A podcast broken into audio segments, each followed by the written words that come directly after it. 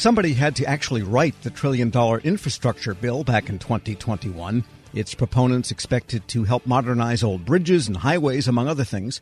My next guests helped Congress craft that bill.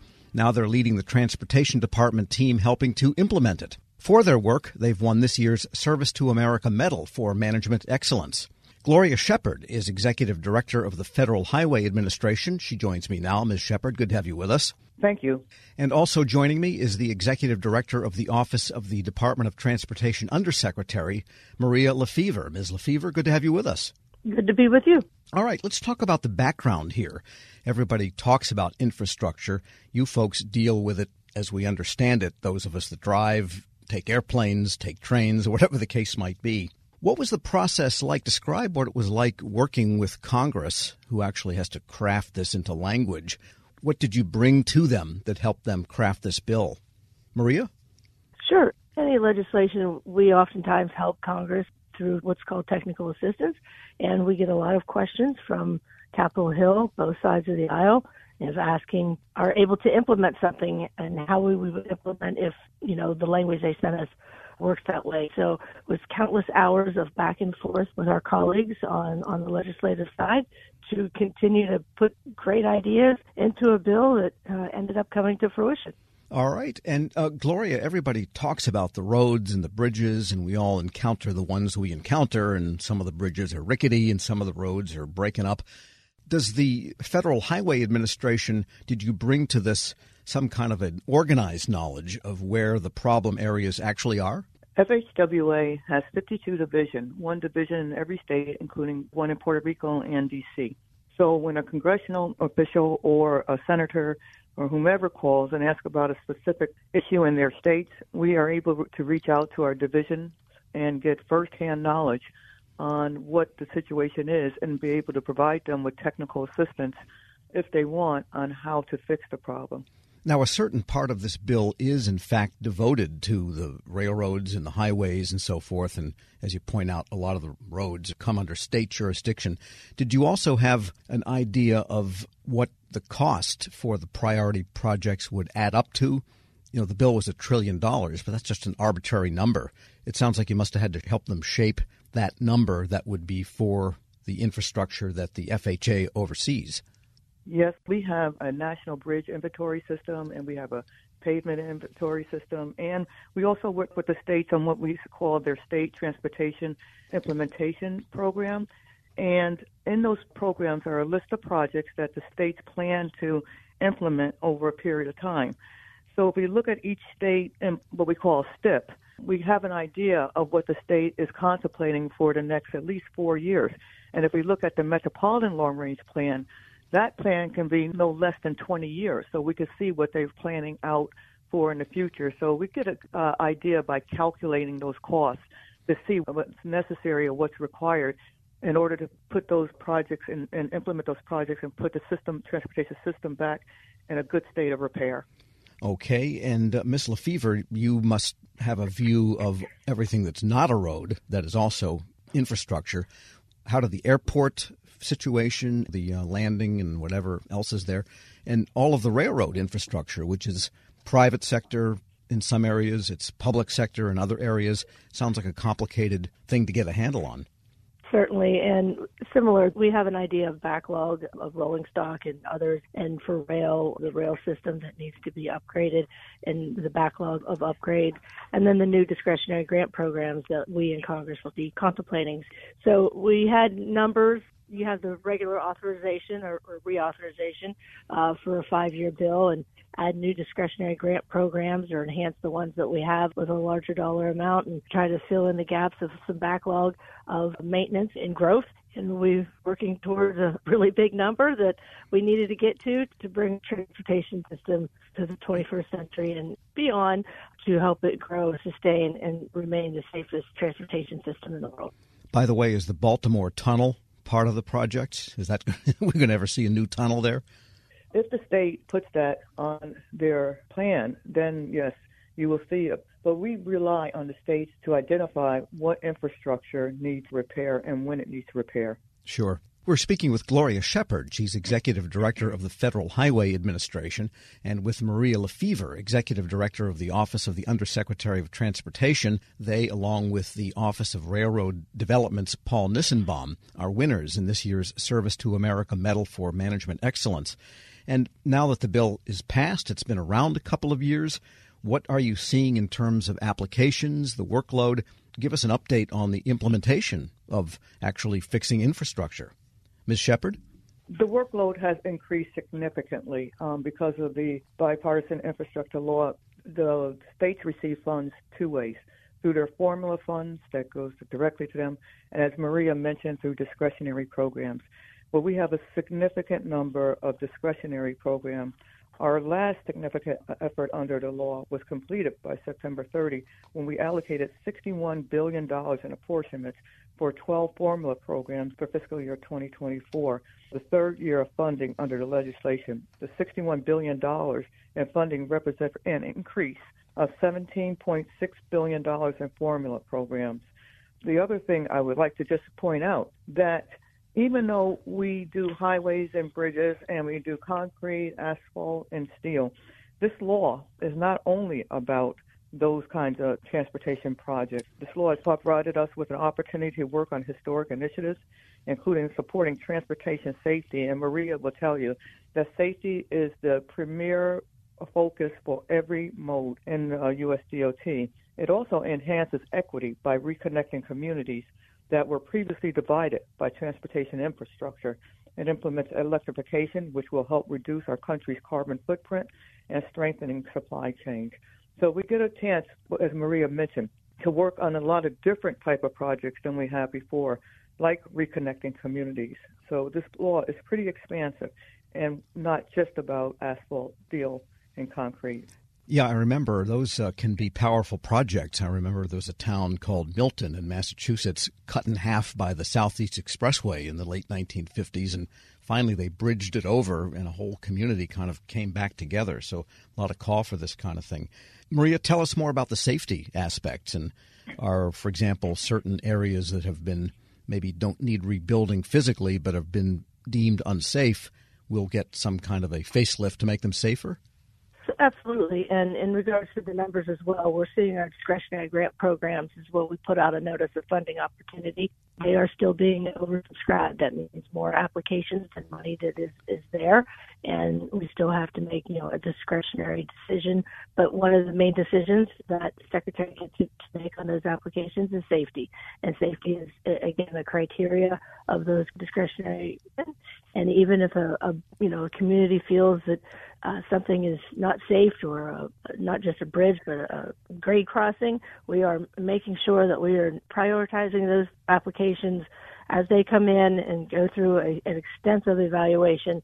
And you know, we're we're helping with grade crossings, even if it's a bridge or put in a roundabout instead of a, a, a stoplight or a stop sign, and making every day safer for the American user. All right, and as people who spend their lives in the transportation domain, this must seem like a little bit of seventh heaven to you, even though there's a lot of work. Well, it, it um, is. It, it is an honor. It's a tremendous honor, and we thank uh, the secretary and the deputy secretary and Carlos Monje, who Maria works directly for.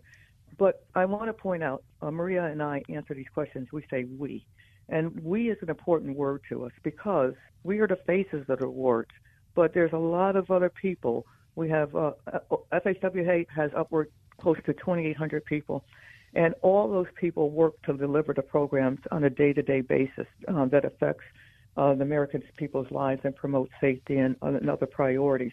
So we means everyone who's worked on this bipartisan infrastructure law.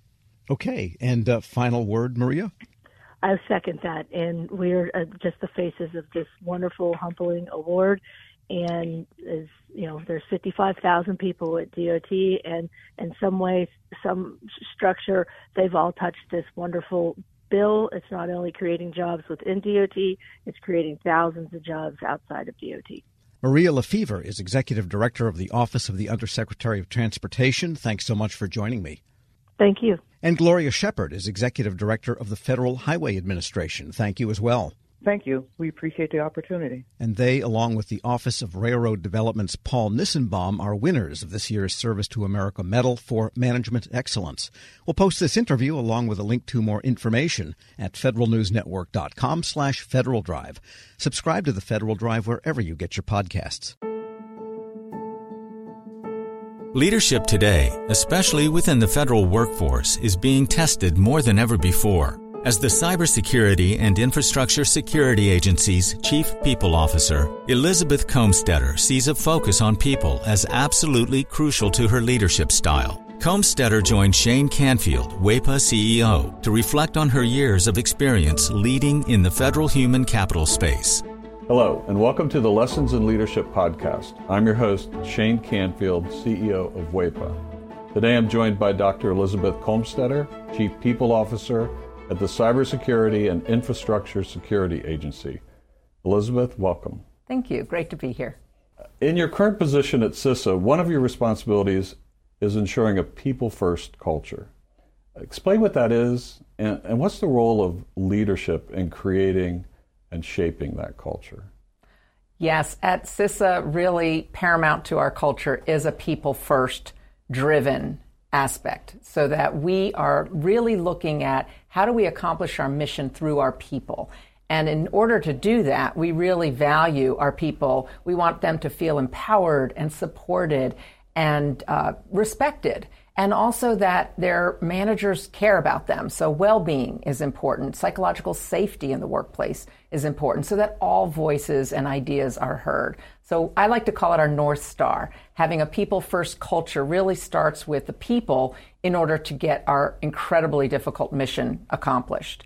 In terms of leadership, which is a great question, I think we all know that culture is really driven by leadership and the, the behaviors that we allow and we, uh, you know, uh, reinforce in our leaders.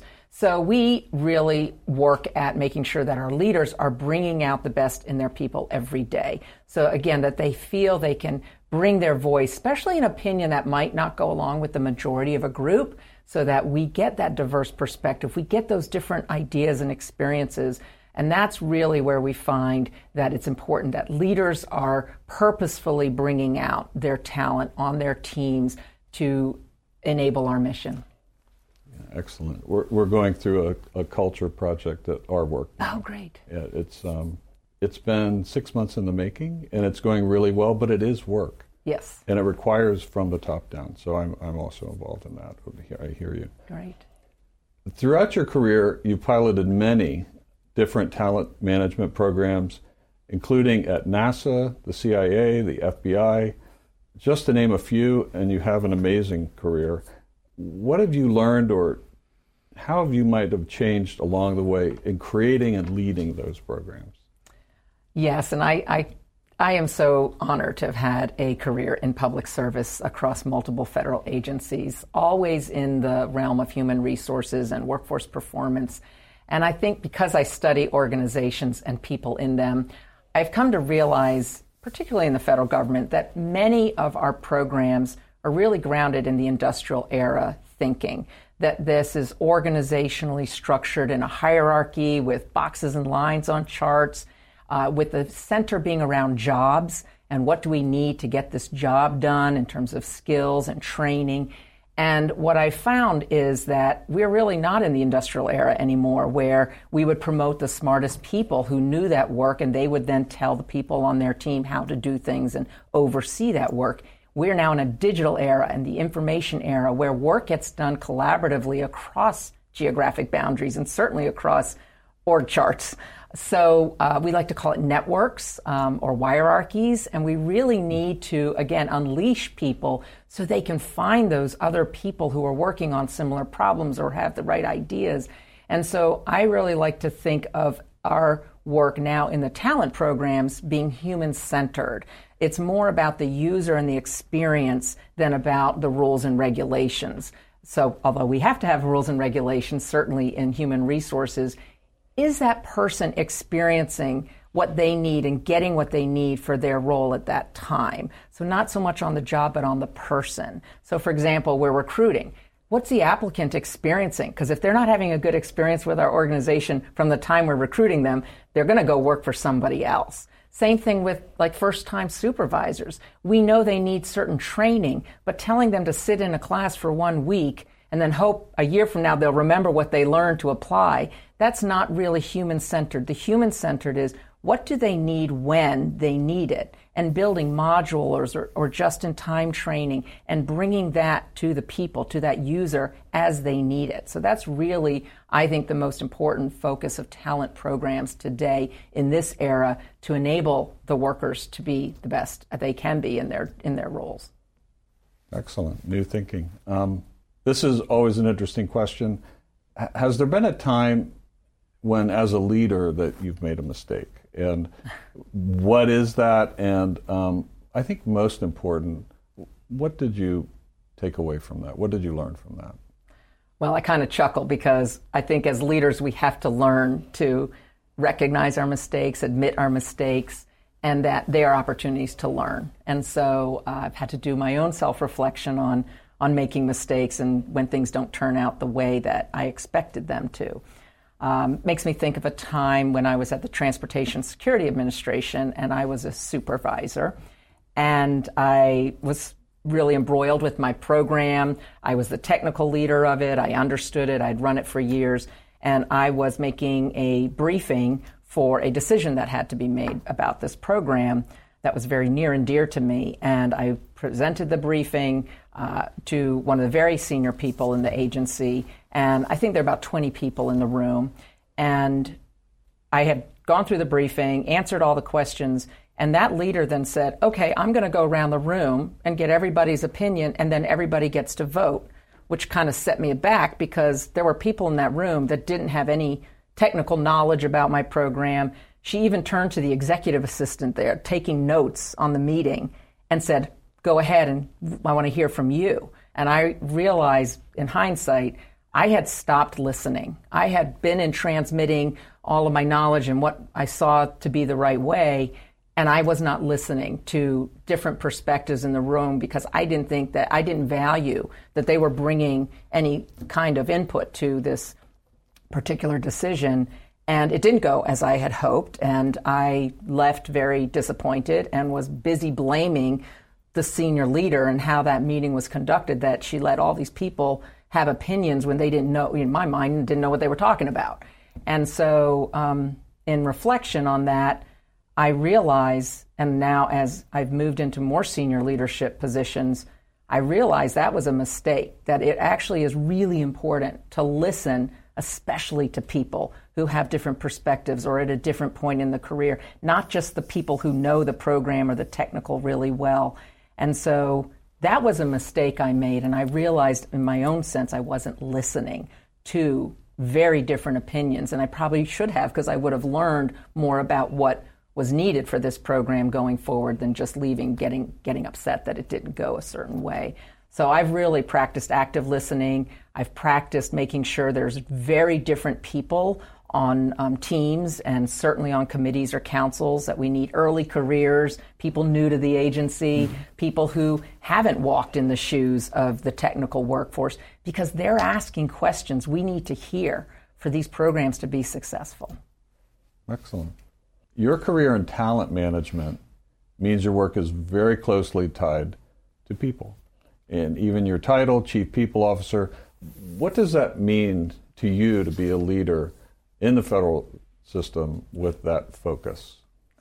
Isn't that a great title? I just love the title Chief People Officer, and I think it's my dream job, really, to be focused on people and culture and the workforce strategy for the whole agency. And I'm just so excited to be at CISA at this point in time. We're only four years young as an agency, so we're really still creating who we're going to become as an agency and what is our culture and what, kind of people and talent do we need to be sure we have to be successful. So it's very exciting for me to be in this role with a intentional focus on culture because it's one of those things if you leave it to chance and you kind of hope it goes the way you want it to it probably won't so by building programs including leadership development programs including um, any kind of training and learning and career growth and um, engagement programs and listening programs. That's what's really key for, I think, for our agency and particularly me in this role. Um, I think in the federal government, we got used to doing annual survey, the Federal Employee Viewpoint Survey that OPM, Office of Personnel Management, runs every year. So we would do a survey and we'd read it and we'd say, oh, this is the opinion of our people. And then we would do action plans and then we'd roll out certain activities that we would hope would, in, would increase engagement. In this era, you can't do once a year and understand what your employees' experiences are, what they need, what's working well, and what needs to improve. We need active, uh, ongoing listening programs. So, one of the things we're doing at CISA is having more pulse surveys, having more focus groups, and what we call sensing sessions, expecting our leaders to have office hours where anybody can come and just talk about what's going well, what do they need, how, how are things going. Um, because I, we feel like it is an ongoing need to hear from our people. And I think in this role and over the years of serving, I've also realized there's never a one size fits all. You know, we think certain people need certain things at certain times in their career. There's no one size fits all. Neither can we also customize everything to every individual. So there's got to be a sweet spot in building really great talent programs, but also, like I said, thinking about can we do this in modules? Can we make it a menu? Can we do it just in time as people need it so they can practice the new skill or knowledge in their role? So I think we have such great opportunity again with the technology that enables us to really um, focus on how we connect people with their work and their team to get things done in, in very new ways. This is always an interesting question. Uh, is there a figure, either from your personal life, your past, somewhere in history generally that inspired you, your leadership style, um, how you view leadership? There are many figures who have been very inspirational to me, but there is one that sticks out, and that's my mother, Paula Brownlee, who has been a very inspiring leader to me all my life. And I think because, first and foremost, she had a strong family and a strong career. And that's something I always wanted. And I saw her first as my mother, but then I also saw her as a leader in her career and in academia, which was her chosen field. But I always knew her family came first. And as I saw how she balanced different family needs with also a, a growing and more and more prominent um, career positions in leadership, that she had to balance that. And I think I learned from her that you can have both. You have to you have to focus on different things through your career um, and through your life, but that you don't have to trade one for the other. Um, I've been married, happily married for 32 years, and I'm a mother of twins who are almost 24 years old. So, and I've had a great career in public service. So I think that having her as a role model has really helped me um, find my own courage, find my own confidence, and find my own voice in how I can prioritize the things that are most important to me so that I can actually balance both family and career. And you're doing it well. You're Thank uh, you. having known you now for seven or eight years yeah. um, and worked alongside you. Uh, your passion is infectious. Thank you. Your uh, intelligence and, and the thoughtfulness with which you approach uh, all of these issues. It's uh, it's an honor for you to be here, and thank you for your time. Thank you very much. I'm Shane Canfield, CEO at WEPA, and until next time, have a great day. Find the full podcast and future episodes of Lessons in Leadership on the Federal News Network app and anywhere you enjoy your podcasts.